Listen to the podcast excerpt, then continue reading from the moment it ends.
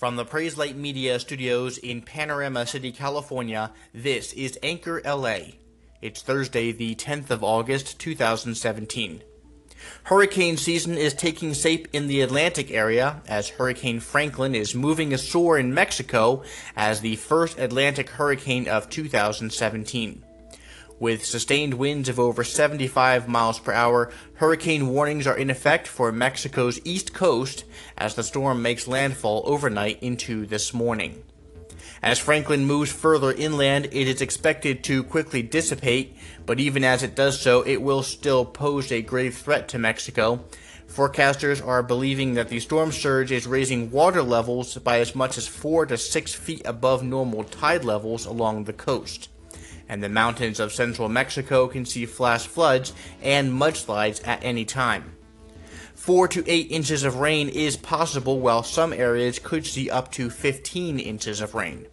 According to Fox News, the National Oceanic and Atmospheric Administration's updated hurricane season forecast predicts 14 to 19 storms with 5 to 9 hurricanes in 2017 noting that the Atlantic hurricane season shows no signs of slowing down.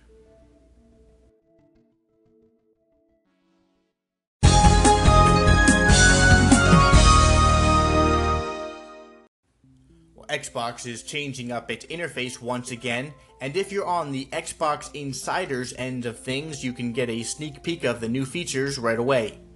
The new interface includes big changes for Xbox One users, as well as tweaks to Windows 10 PCs using the Xbox app. The new interface focuses on a custom home screen that users can create themselves and the ability to pin games and friends to that screen. This according to TechCrunch, which went on to mention that adding stuff to the home screen won't just add the title itself, Instead, you'll get a feed of Windows looking tiles that are related, including notifications pertaining to that content. The Home, Social, and My Games and Apps screens are now unified with almost no load time when switching between them. And a pop out guide now also features tabs for easily navigating to wherever you want to go, from wherever you happen to be in the guide itself. Love it or hate it, the updates will make their way to all users later this year alongside other major Xbox and Windows 10 updates.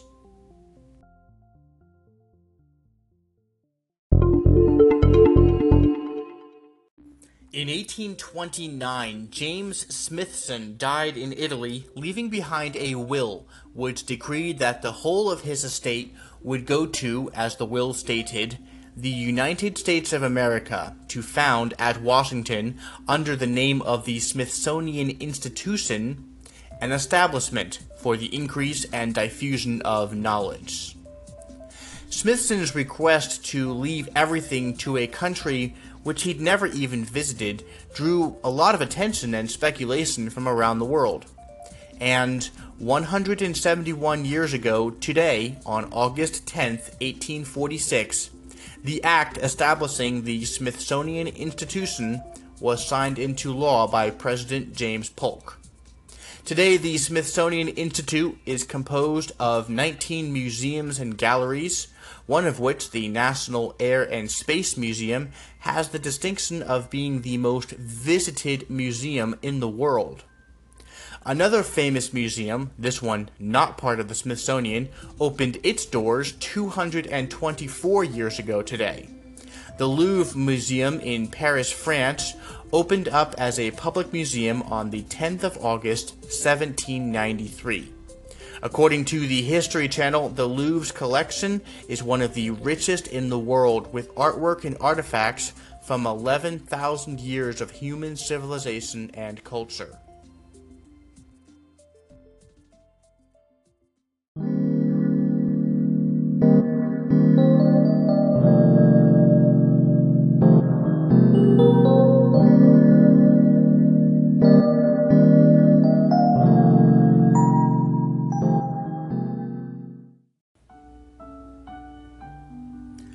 So often we get concerned, stressed, even worked up with fear when we hear things on the news or social media or from friends and family.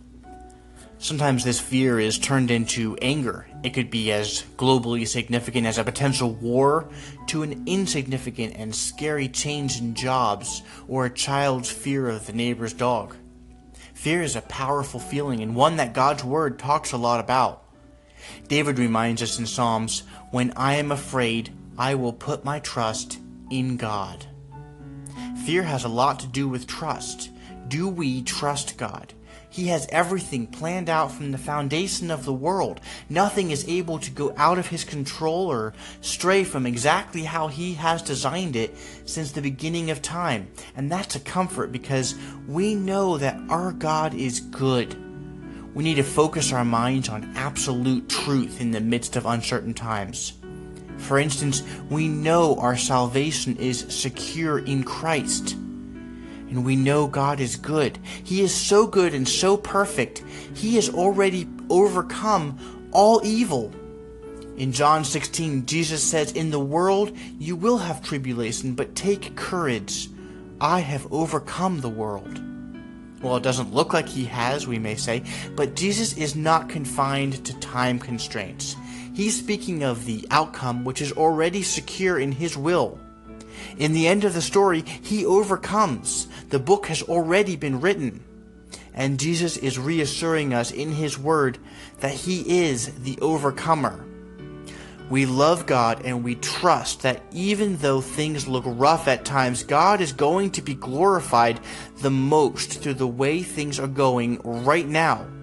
And that's how He has designed the timeline.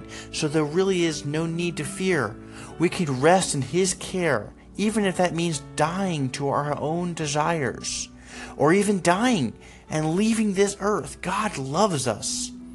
And a God centered eternal perspective will always flood us with peace and encouragement whenever we are tempted to fear the unknown. Let's be encouraged through these words from Paul in Romans 8. Neither death, nor life, nor angels, nor principalities, nor things present, nor things to come, nor powers, nor height, nor depth, nor any other created thing will be able to separate us from the love of God which is in Christ Jesus our Lord.